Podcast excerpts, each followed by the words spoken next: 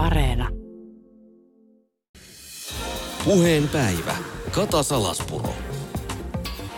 Yle Puhe. On jälleen sikäli poikkeuksellinen päivä, että mä en ole täällä studiossa yksin, vaan mulla on kaksi vierasta ja heidän nimensä ovat Anna Tulusto ja Pietari Kylmälä. Tervetuloa lähetykseen. Kiitos. Kiitos. Ihana olla ei yksin. Yhdessä. Niin on, juuri näin. Viime torstaina teiltä on ilmestynyt Areenaan teidän uuden podcastin Lukupiiri tulostoit Kylmälän ensimmäinen jakso ja nyt tästä podcastista on tarkoitus keskustella täällä. Millaista vastaanottoa te olette odottanut ja onko se, mitä olette saaneet, niin vastannut näitä odotuksia? Uuden, uuden jutun kanssa on aina vähän, vähän, saada vähän jännittää, että, että miten, miten ihmiset löytää sen, mutta kyllä tämmöistä, musta tuntuu, että tämmöistä kirjallisuus, ihan perus niin kirjallisuuskeskustelua radiossa on kaivattu ihan hirveästi. Että tämä löytyy tuolta Yle Areenasta, sitä pitää vähän kaivaa vielä, kyllä, mutta kyllä se sieltä löytyy. Mm-hmm. Kyllä, se sieltä kyllä löytyy. löytyy, joo. Et kyllä me ollaan saatu aika, aika mä, mä sanoisin, että me ollaan saatu aika inno, innostunutta palautetta.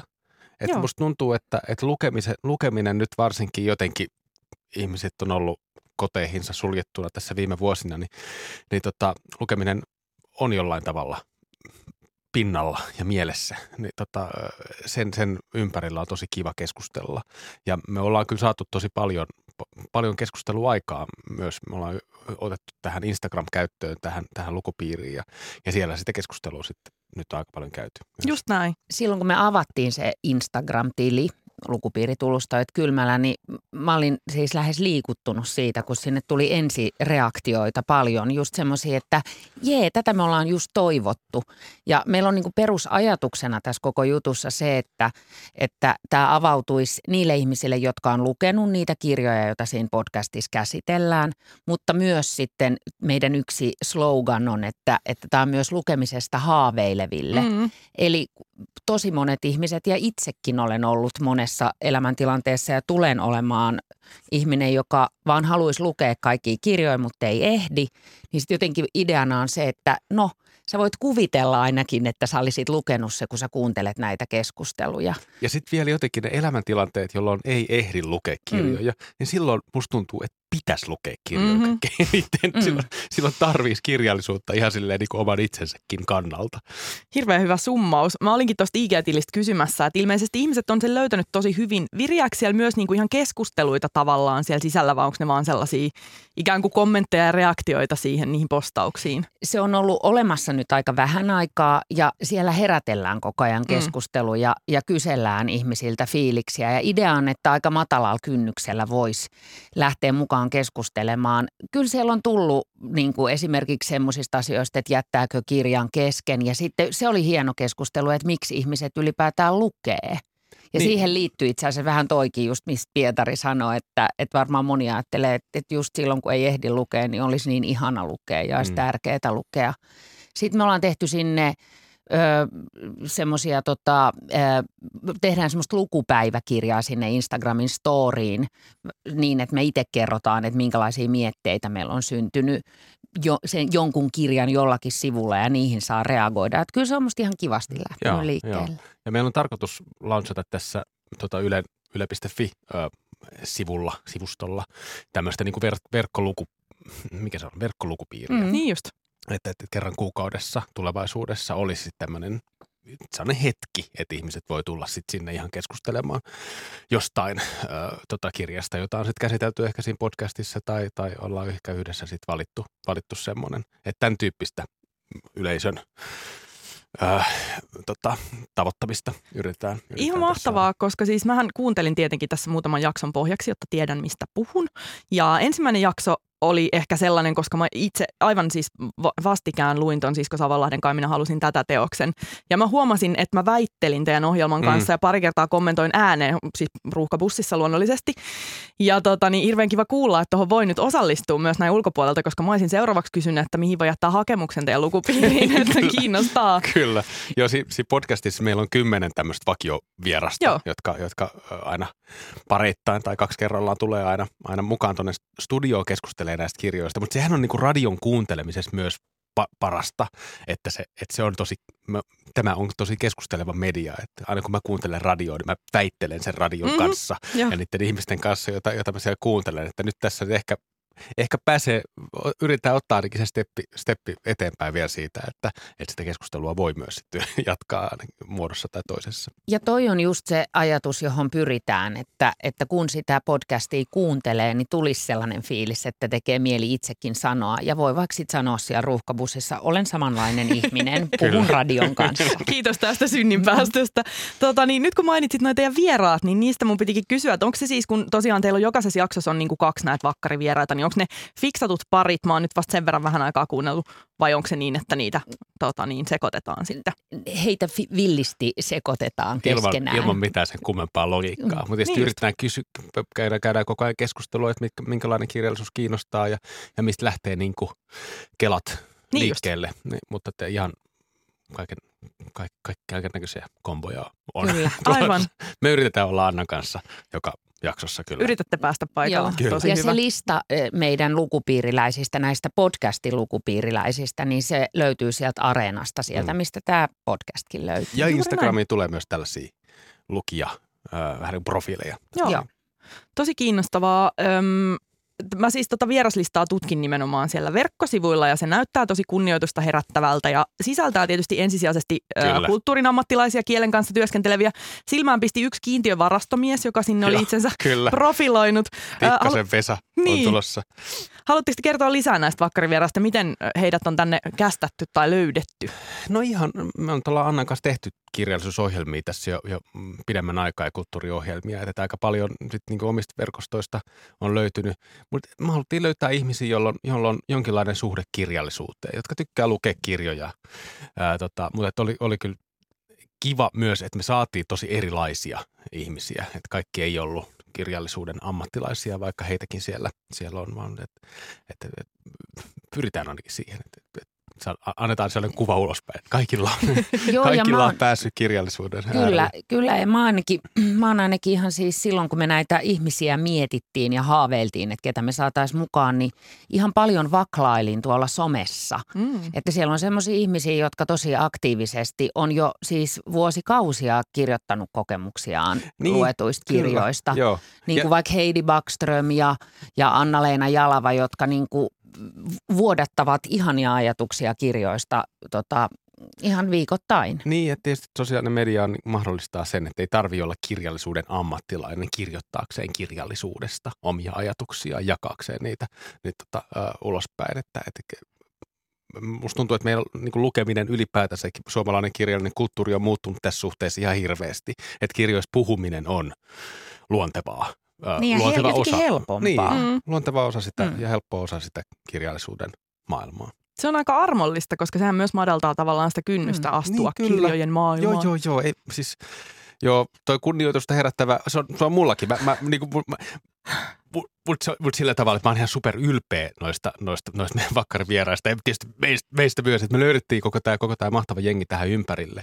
Mutta tota, et, et, mut et, riisutaan siitä semmoista niin turhaa kunnioitusta. Mm. Että, että, että, että, tämä on kyllä kaikille. Musta on ollut Joo. tosi hauska kohdata näitä ihmisiä niissä keskusteluissa siksi, että me ei, me ei hirveästi etukäteen, tai oikeastaan ollenkaan heidän kanssa etukäteen niin kuin pureta sitä, että – että mi, mitä, te, mitä te ajattelitte tästä. Mm. Ja sitten sit ne keskustelut tai on mistä just... me aiotaan puhua. Niin, mm. jonkin verran ehkä niin kuin siinä aluksi avataan jotain, mutta ei, ei, ei semmoista, että me tullaan siihen ihan niin kuin mihin tahansa lukupiirin. Että kaikki on lukenut kotona sen kirjaa ja tulee kirja kainalossa ja sitten otetaan meidän tapauksessa kahvit, ei viinejä. Mutta sitten ne keskustelut on todistanut, että miten monelta eri kannalta mm. voi sen jonkun kirjan ymmärtää. Joo. Tämähän on hirveän järkytys meille niin kuin toimittajille, kun on tottunut kysymään, tekemään tarkan kässäriä, kysymään niin. kysymyksiä ja, ja sitten kun onkin vaan keskustelijana muiden mm. joukossa ja se keskustelu menee mihin, mihin menee, niin kuin pitääkin. Joo, ja siis näiden muiden, muutaman jakson perusteella mulle tuli sellainen tunnelma, että tämä tunnelma tässä podcastissa on tosi välitön ja hirveän autenttinen, vähän semmoinen jopa suoran lähetyksen omainen, kun sinne on selvästi jätetty leikkaamatta sellaisia mm, annatko vesipullon tyyppisiä juttuja. Ja välillä se tietysti yltyy myöskin sit päällekkäin huutamiseksi. Onko tämä mun tulkinta oikein? Onko tämä niinku, tähän pyritty sellaiseen, että ikään kuin se olisi vähän niin kuin vaikka kyseessä on podcast, joka on eri laji kuin suora lähetys, mutta onko se niinku, vai onko se vaan, syntyykö se vaan siinä hetkessä? Silloin kun, me, silloin kun me suunniteltiin, me puhuttiin vähän bileistä, mutta ennen kaikkea siis sellaisesta lukupiiristä, joka voisi kerääntyä kenen tahansa vaikka meistä kolmen keittiön pöydän ääressä. Ja ja, ja puhuttiin jopa siitä, että välillähän joku saattaa poistua tilanteesta, mutta ne on kyllä niin e, tota, intensiivisiä nuo tilanteet, että, että se vesipullo on ehkä se niin kuin radikaalein asia toistaiseksi. Joo, Aivan. joo. Toivottavasti ei ole hirveästi päälle, päällekkäin huutamista, että, että asiasta saa selvää, mutta sitä ei, siitä ei voi, siltä ei voi välttyä, kun ihmiset on niin. kuitenkin innoissaan niistä aiheista. Niin Just tämä. Ja mun mielestä se on nimenomaan se, mitä se alleviivaa siinä, että mm-hmm. siinä mhm. syntyy semmoinen taas kerran tämä kynnyksen madaltaminen, että semmoinen niin kuin, ei ole sellaista juhlavaa pönötystä Joo. missään studiopöydän ääressä. Joo, ja kyllä, kyllä kirja aina tietenkin määrittää sen, että minkälainen sävy siellä studiossa on. Että, että Sisko Savonlahden kohdalla on aika erilainen sävy kuin sit vaikka kun puhuttiin just tänään sinne areenaan tulleessa jaksossa Emma Puikkosen öljyromaanista, mm. Musta ilma, peili. Ilmastonmuutosympäristövaiheita, mm. tällaisia jotenkin paljon vakavampia mm. aiheita kuin, kuin siis Savanlahden tämmöisessä satiirisessa jutussa. Niin. Mutta toi johdattaakin kiinnostavasti sen aiheen äärelle, että miten te olette valinnut nämä teokset, millaisia prosesseja tai millainen se on se valintaprosessi ollut? koska on niin erityyppisiä ja laidasta laitaan ikään kuin tota niin, kirjallisuutta siellä käsittelyssä. No musta tuntuu, että aika intuitiivisesti, että et, nämä on tämän syksyn romaaneja. Ja, tota, et, mennään nyt, nyt ainakin alussa sillä tavalla, että käsitellään nyt sitä uutta kirjallisuutta. Mä luulen, että se on, se on se asia, mistä, mistä ihmiset myös on kiinnostuneet. Mitä tällä hetkellä Suomessa julkaistaan suomen kielellä ää, ää, tota, suomalaista ja, ja, ja tota, käännöskirjallisuutta.